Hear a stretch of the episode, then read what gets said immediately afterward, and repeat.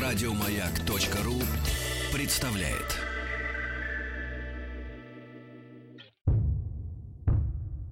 Министерство культуры СССР и Гостелерадио представляют Звуковой фильм «Виа» 31 серия «Виа. Песнеры»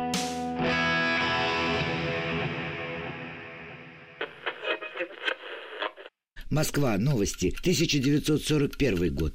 20 января. Франклин Рузвельт принял присягу, став президентом США в третий раз. 24 февраля. Пуск Краматорского завода тяжелого машиностроения. 5 апреля СССР и Югославия подписали договор о дружбе и ненападении. 17 апреля. Безоговорочная капитуляция Югославии. 6 мая. Иосиф Сталин стал председателем Совета народных комиссаров СССР. 13 июня ТАСС выступил с опровержением слухов об ухудшении советско-германских отношений. 17 июня отдан приказ Верховного командования Вооруженных сил Германии начать осуществление плана «Барбаросса» с утра 22 июня. 22 июня. Без объявления войны немецкие войска атаковали границы СССР. Началась Великая Отечественная война. В 12 часов с речью о начале войны выступил нарком иностранных дел СССР Молотов. 12 января 1941 года в городе Екатеринбурге родился Владимир Мулявин.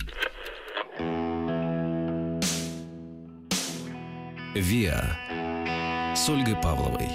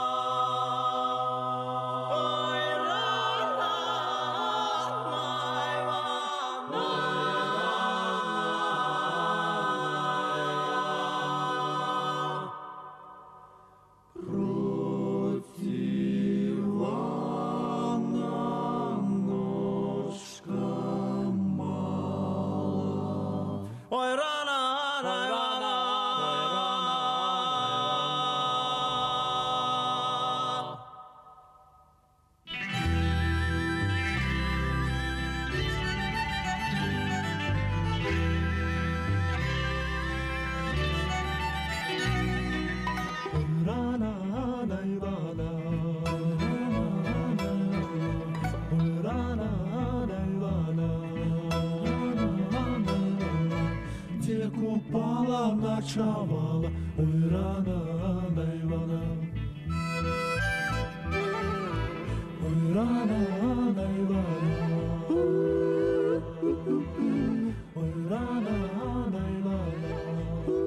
Он и его друг несколько раз ездили в фольклорные экспедиции в Житкович и в Полесье. Легковая машина застревала в непролазной грязи, брали УАЗик. В селах и деревеньках их встречали вначале настороженно, а узнав, зачем пожаловали из столицы, суетились, бежали переодевать. А они пока раскладывали аппаратуру, готовились. В этих тихих деревнях время будто замедляло бег. Горницы были украшены вышитыми полотенцами, громко тикали часы с кукушкой.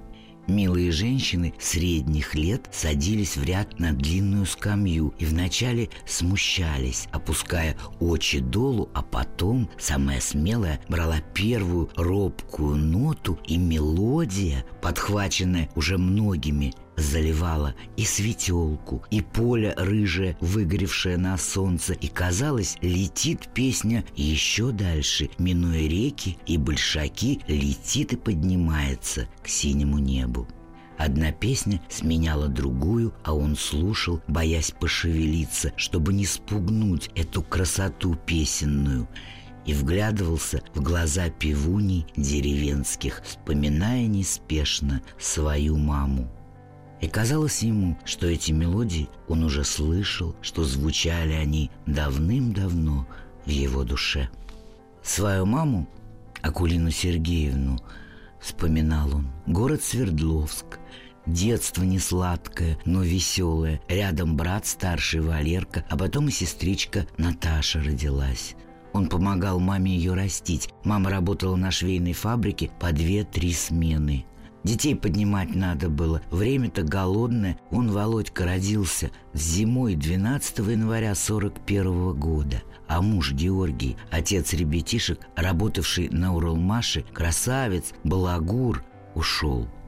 Ушел, просто оставил семью. Да и так он в свободное время с работы придет, сядет и играет на гитаре. А когда он их бросил, жена беременная Наташкой была – Валера и Володя так и не поняли, куда ж папка делся, а когда поняли, даже вспоминать о нем не хотели, а мамки всяко помогали. Ну, чем могли. Вспоминал он, а песня дивная, народная, белорусская все лилась и лилась. Пели женщины, не прерываясь, лишь иногда как-то по-особому, всей ладонью утирая губы. И в глаза тогда бросилась Владимиру Бросились в глаза их руки, тяжелые, будто земля безводная, руки тружениц. А у мамы руки белые были, но тоже усталые, с синими веревочками, вспухших от работы вен. И Володя Мулявин все вспоминал, как он сам научился играть на балалай, а потом на гитаре, а к 14 годам освоил много инструментов самостоятельно. Но что странно, мама Акулина Сергеевна недовольна была, что сын на отца предателя похож. Вот так же сидит, на гитаре целый день занимается, и однажды сказала, «Когда делом займешься, работай». Володька губу закусил и затаился – а тут, кстати, и дружок его пожаловал и говорит, тебе надо работать в оркестре, ты будешь зарабатывать в два раза больше, чем токарь на заводе. Вот так Владимир Мулявин в 16 лет стал работать в оркестре. Взяли его туда практически сразу. Он и на танцах играл, он и у подъезда мог сыграть, он и по вагонам ходил. Главное было заработать деньги и маме помочь. Воспоминания все набегали, как волны в момент прибоя. И вспоминал он дальше о песне. Песня все лилась. А женщины песню длинную поют. И друг его Игорь Ханук все записывает, а Володя слушает и продолжает вспоминать. От родных нив, от родной хаты у панский двор для красы. Яны бездольные узяты Ткать золотые поясы.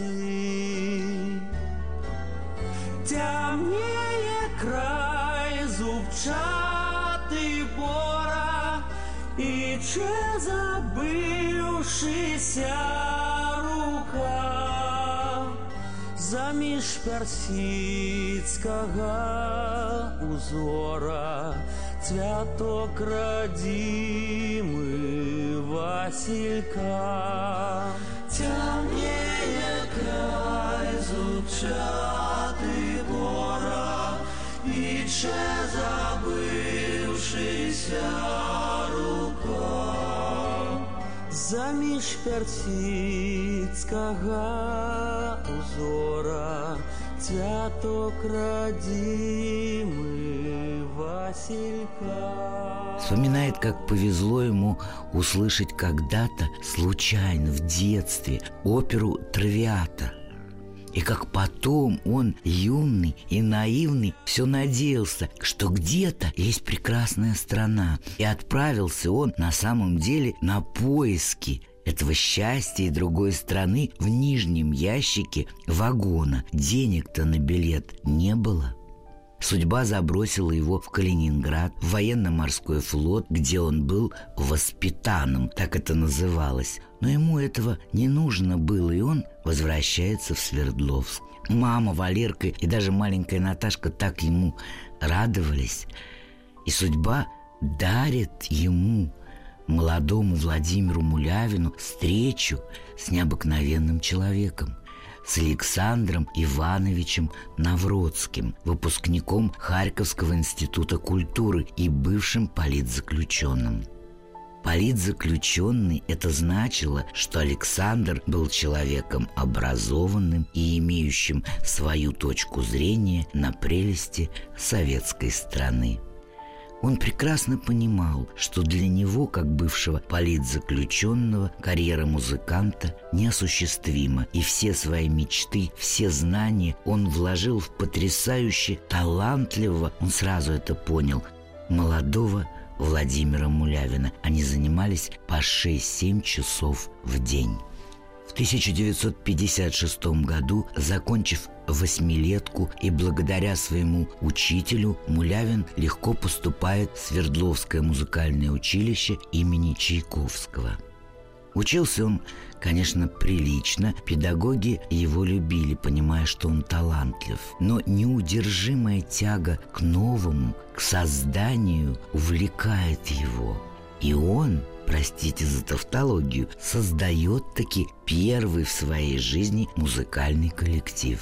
Ребята играют, конечно же, джаз, который в СССР в то время считался чуть ли не врагом номер один.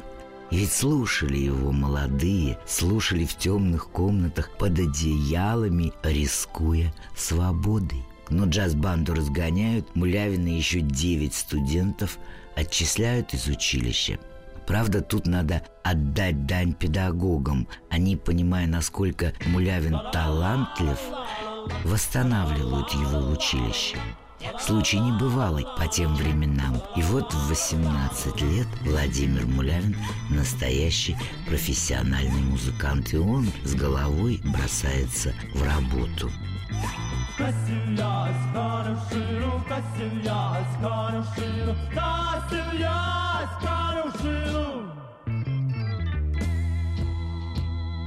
Поглядав на девчину, а девчина жить та ждала, а девчина zala, Araucina zita zala. Ziraya se pogledala, čiti ja, čiti nje, čiti ja, čiti nje, čiti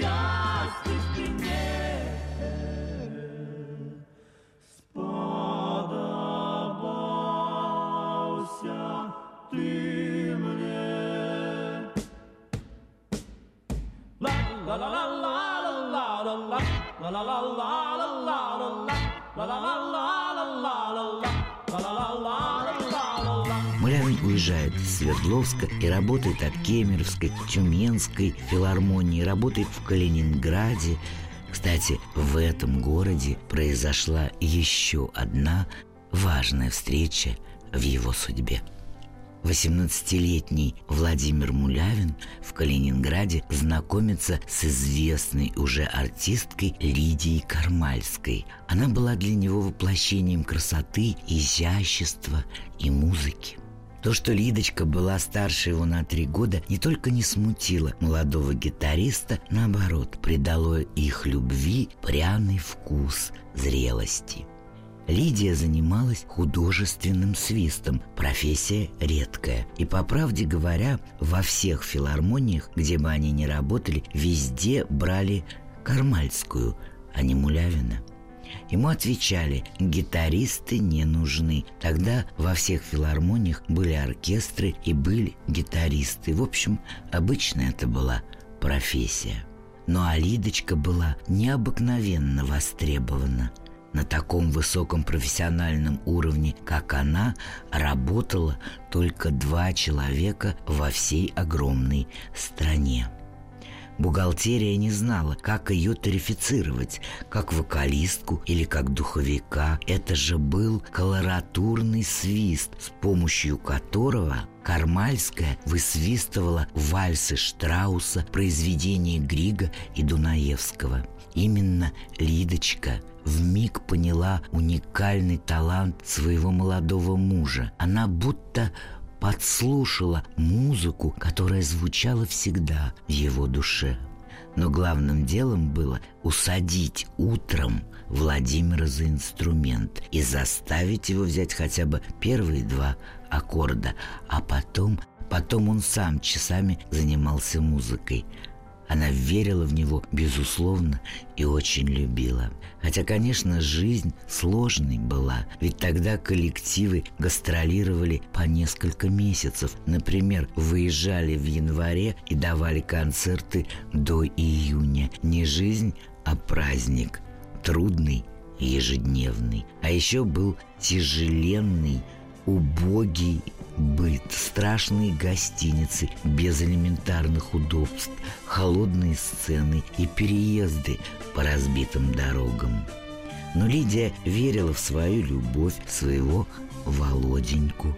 В Минск они впервые попали в 1963 году, будучи солистами Читинской филармонии – Простор небесный си закрыл, и тишина кругом. Мне уголок России мил, мой добрый отчий дом. Стою, не глядя на часы, березкам шлю привет. Такой задумчивой красы другой на свете нет уголок России, отчий дом, где туманы синие за окном,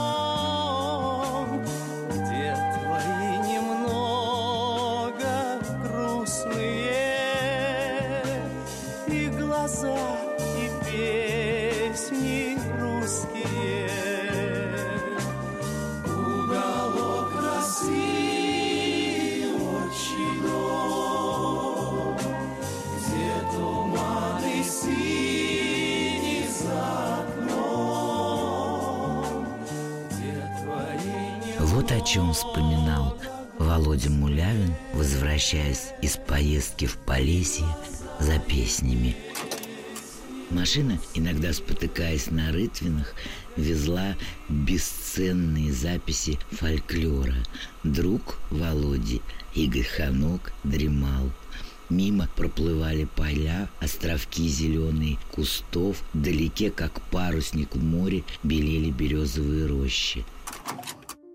И Мулявин каждый раз не переставал удивляться степенной красоте белорусского Полесья, которая не мешала ему вспоминать.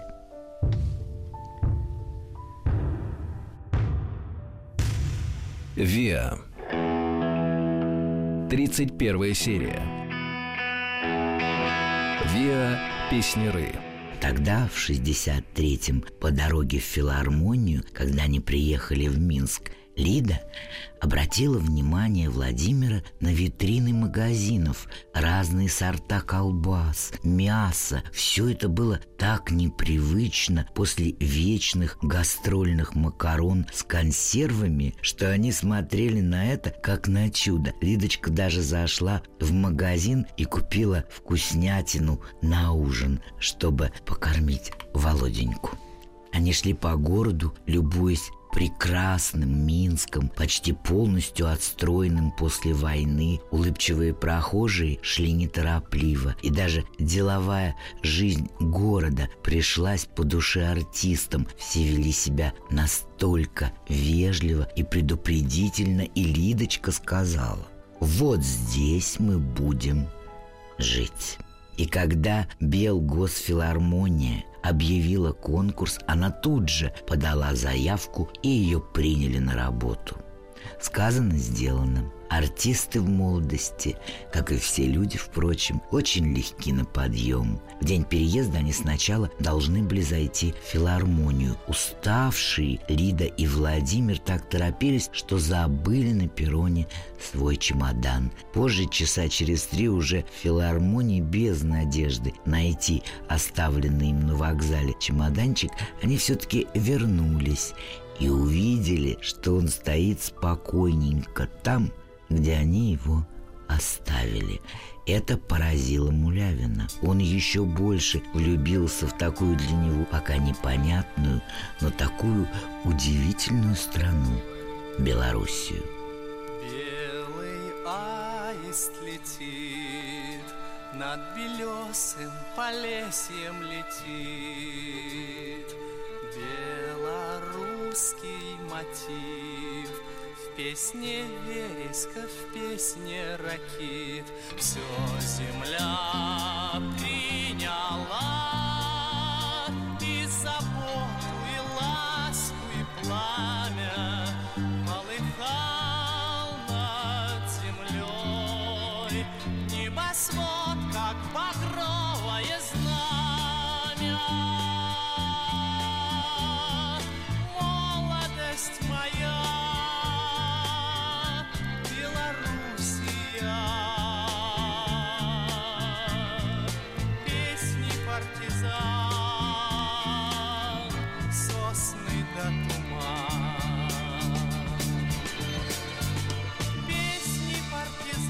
Поселились Лидочка и Владимир в коммунальной квартире по адресу проспект Ленина, дом 13. Квартира находилась прямо над кинотеатром «Центральный». Ныне, кстати, это проспект Независимости. Молодых совсем не смущало, что иногда из кинотеатра доносилась стрельба и всякий разный шум, ну и сама коммуналка тоже не была самым тихим местом на свете, но им было все нипочем. Кстати, вот что я забыла вам рассказать, что тогда при переезде, когда поезд не спеша подъезжал к вывеске с названием «Минск», Володя обратил внимание с удивлением, что само слово «Минск» написано не по-русски, и вместо буковки «и», к которой он привык, какая-то палочка а сверху точка. И тут он задумался, что язык-то белорусский несколько другой, да, славянский, но письменность очень отличается. Кстати, Володя буквально сразу начал изучать белорусский язык. И пел он на нем, сами знаете как, потрясающе. А вот говорить очень вольно и спокойно он, по-моему, ну, не совсем сразу научился. Трудно это было.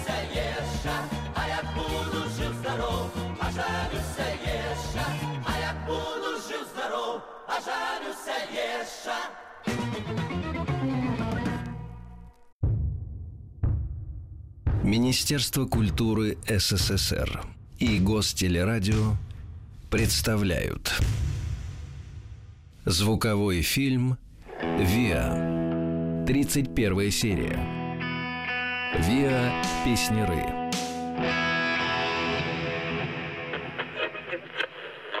Москва. Новости. 1941 год. 3 июля Сталин обратился к советскому народу по радио. 10 июля. Начало Смоленского сражения. Пал город Псков. 19 июля. Сталин возложил на себя обязанности Народного комиссара обороны СССР. 14 августа. Между США и Англией подписана Атлантическая хартия. 4 сентября. Начало обстрела Ленинграда. 6 сентября Гитлер подписал директиву номер 35 о начале наступления на Москву. 8 сентября – начало блокады Ленинграда. 9 сентября – начало штурма Ленинграда. 19 сентября – пал Киев. 30 сентября – начало битвы за Москву. 15 октября – принято решение об эвакуации Москвы. Правительство переезжает в Куйбышев. Сталин остается в Москве. 20 октября – в Москве введено осадное положение.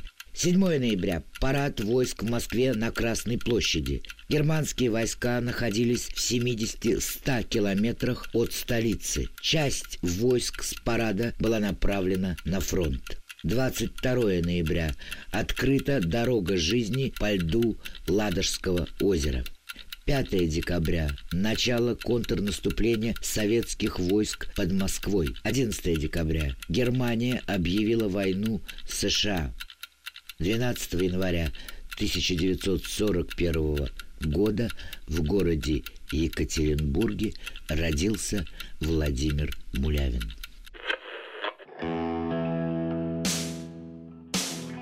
«Виа» с Ольгой Павловой. Как только они переехали, Володя совсем немного поработал в филармонии. Он был призван в советскую армию. Служил Мулявин под Минском. Вместе с Юрием Веденеевым и Михаилом Здановичем он принял участие в организации ансамбля Белорусского военного округа. Тому времени Мулявин уже ясно осознавал, что его влечет к себе славянский фольклор. Он начал потихонечку собирать мелодии народные Белоруссии, Украины, России, Болгарии. В армии Володя успел послужить и в музыкальном взводе в Уручье Белорусского военного округа, где он играл в оркестре. И вот в этом армейском оркестре Владимир Мулявин встретился с теми, с кем дальше пойдет по жизни вместе. С Яшкиным, Тышко, Демешко и Мисевичем. В то время кумиром Владимира Мулявина был Джо Кокер. Ну, конечно, не только он, но просто именно об этом гении хотелось бы сказать. Володя считал Джо Кокера абсолютно уникальным музыкантом. Ну, конечно, мы с ним согласны. Так вот, мечтой Мулявина было когда-нибудь побывать на концерте Джо Кокера. Ну, как вы понимаете, в то время в Советском Союзе мечта была просто неосуществима. Хотя, если мечтать, то все получится. И действительно, несколько лет спустя Владимир Мулявин побывал на концерте Джо Кокера в Америке. You are so.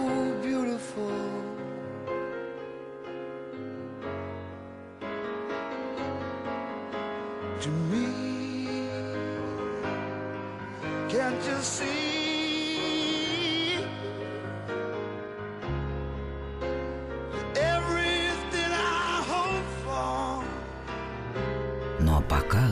Володя об этом ведать не ведал. Действительно, такое казалось несбыточным в СССР. Кстати, музыкальные вкусы Мулявина были достаточно широки даже уже в то время. Он боготворил Стравинского, Рахманинова, Моцарта, обожал Гершвина и Паркера, любил Утесова, Ланца, и Сметанкину, переживая, что так быстро забыли эту певицу. Владимир Мулявин был человеком, если можно так сказать, памятливым.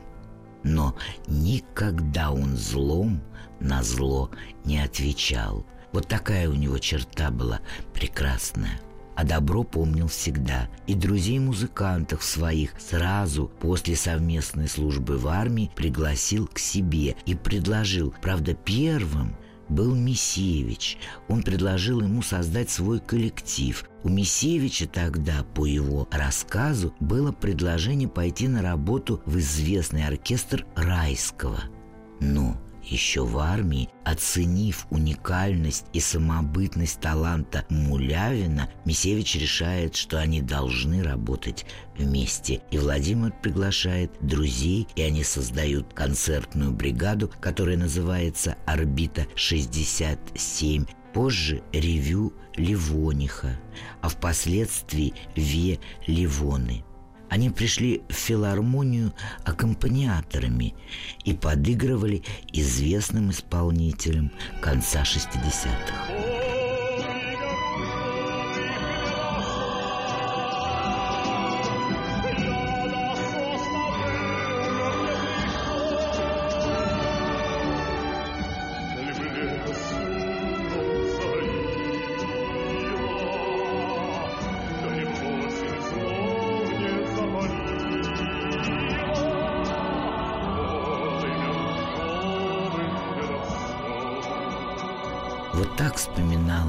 Володе, пока они в машине возвращались в столицу, в его любимый город Минск.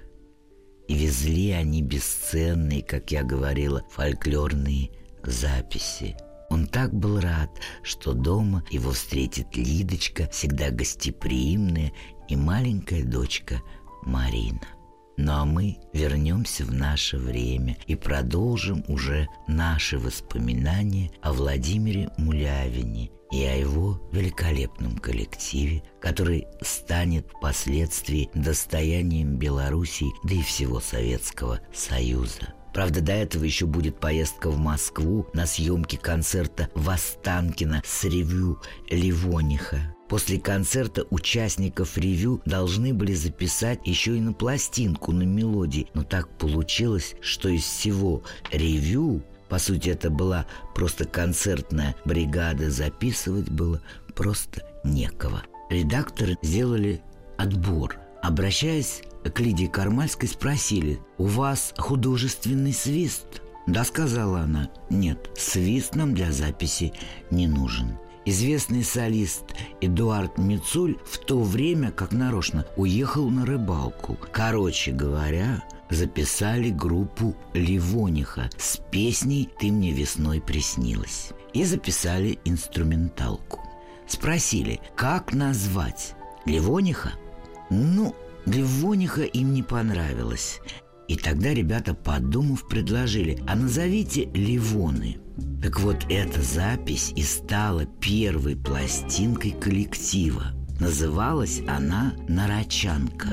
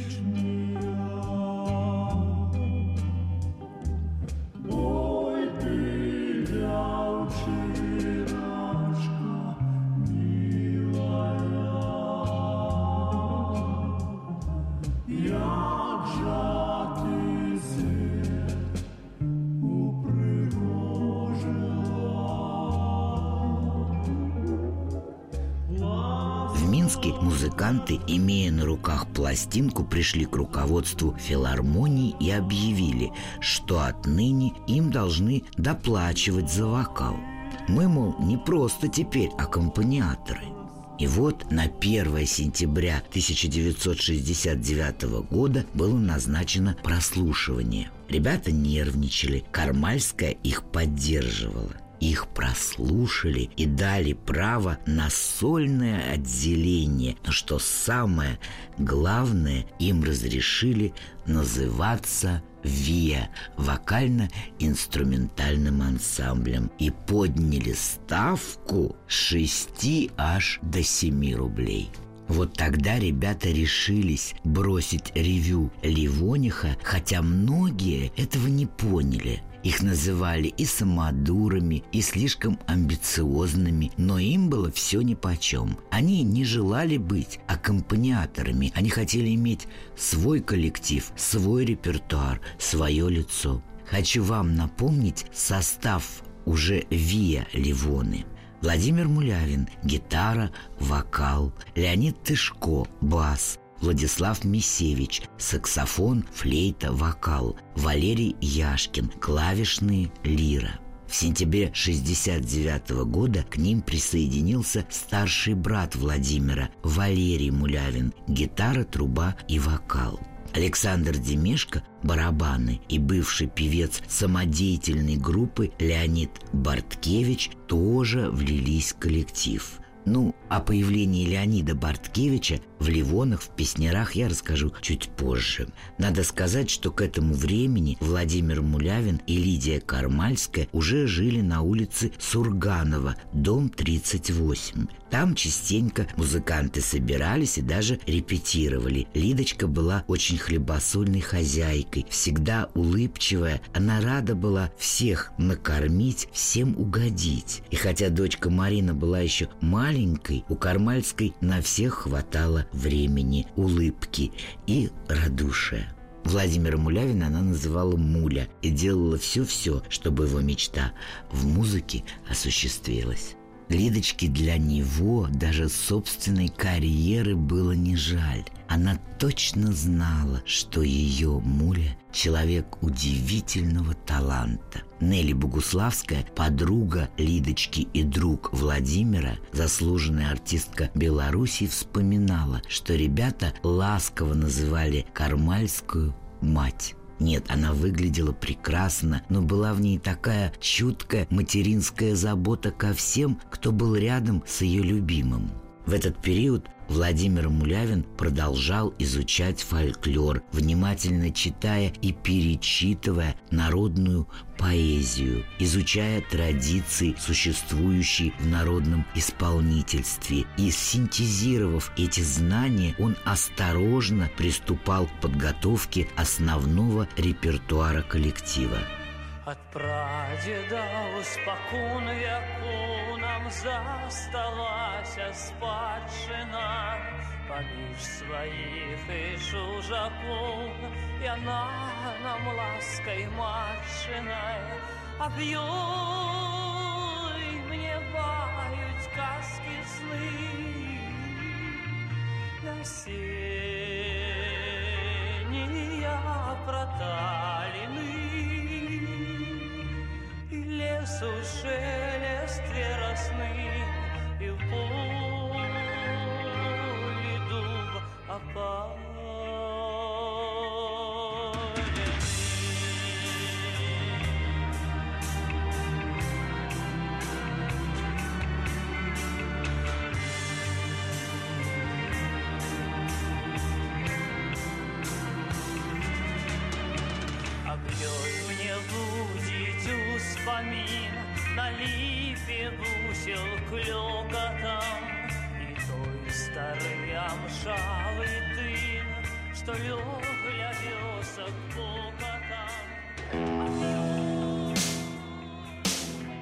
ВИА с Ольгой Павловой.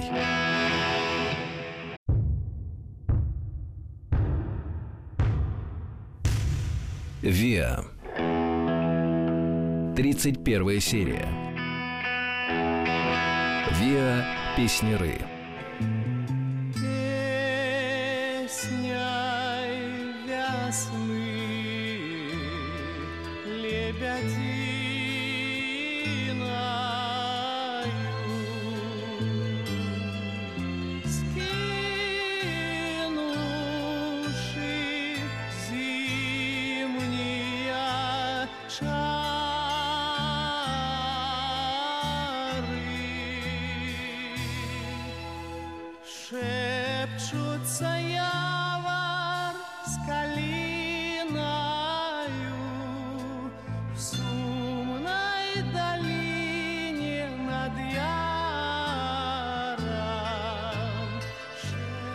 Наверное, помните, я говорила, что Мулявин изучал и русский, и украинский, и болгарский фольклор, одним словом, славянский.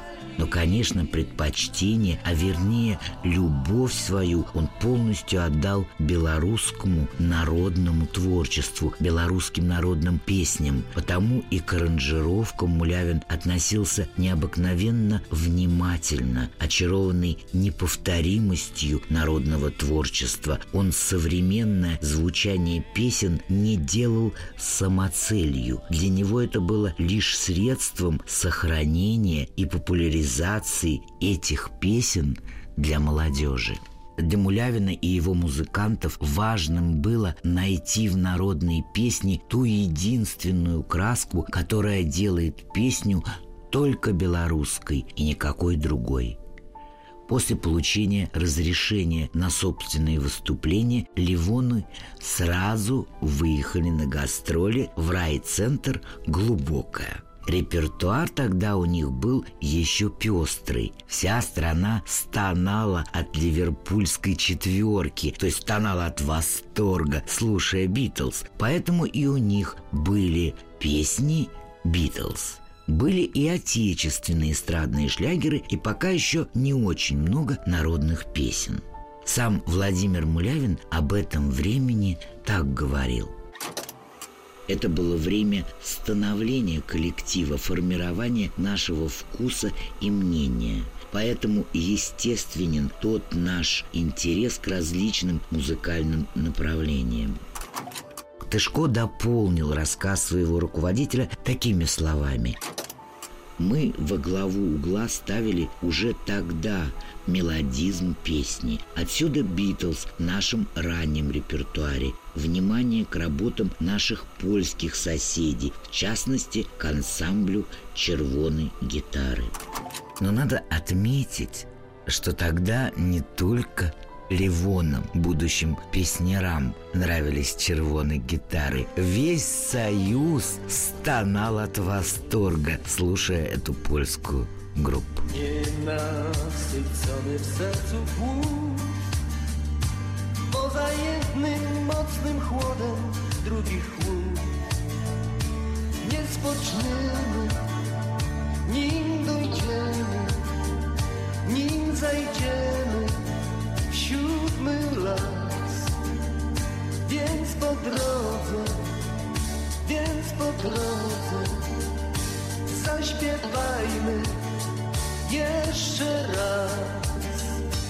Nie wytańczony wybrzmi bal Poza jedną siną dal Конечно, первые гастроли в райцентре прошли на ура, и музыканты решают поехать на всесоюзный конкурс артистов эстрады в Москву.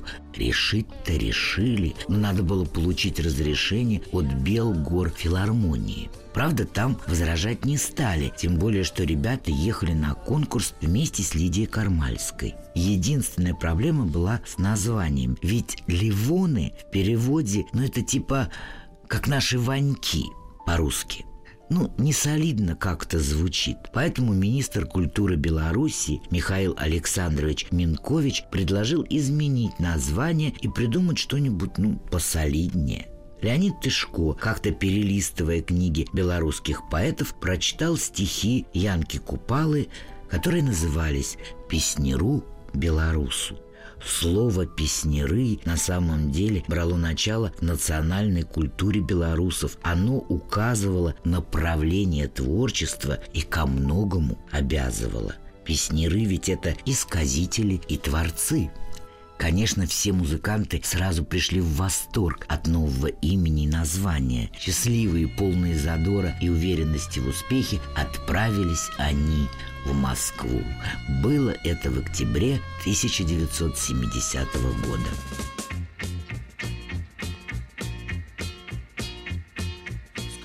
Мои лапти так иду до тебе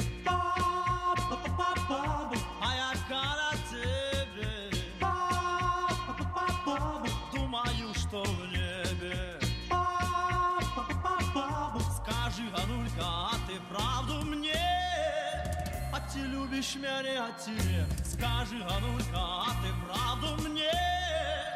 А ты любишь меня, а тебе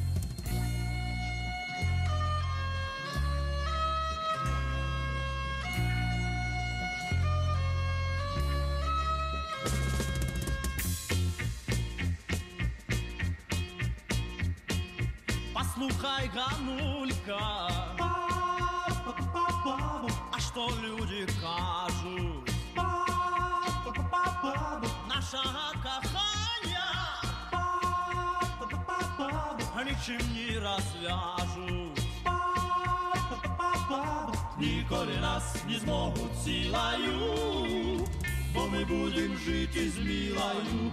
Ніколи нас не зможуть силою, бо ми будем жити з милою. Только на маяке. ВИА. Многосерийный звуковой фильм. Продолжение следует. Еще больше подкастов на радиомаяк.ру.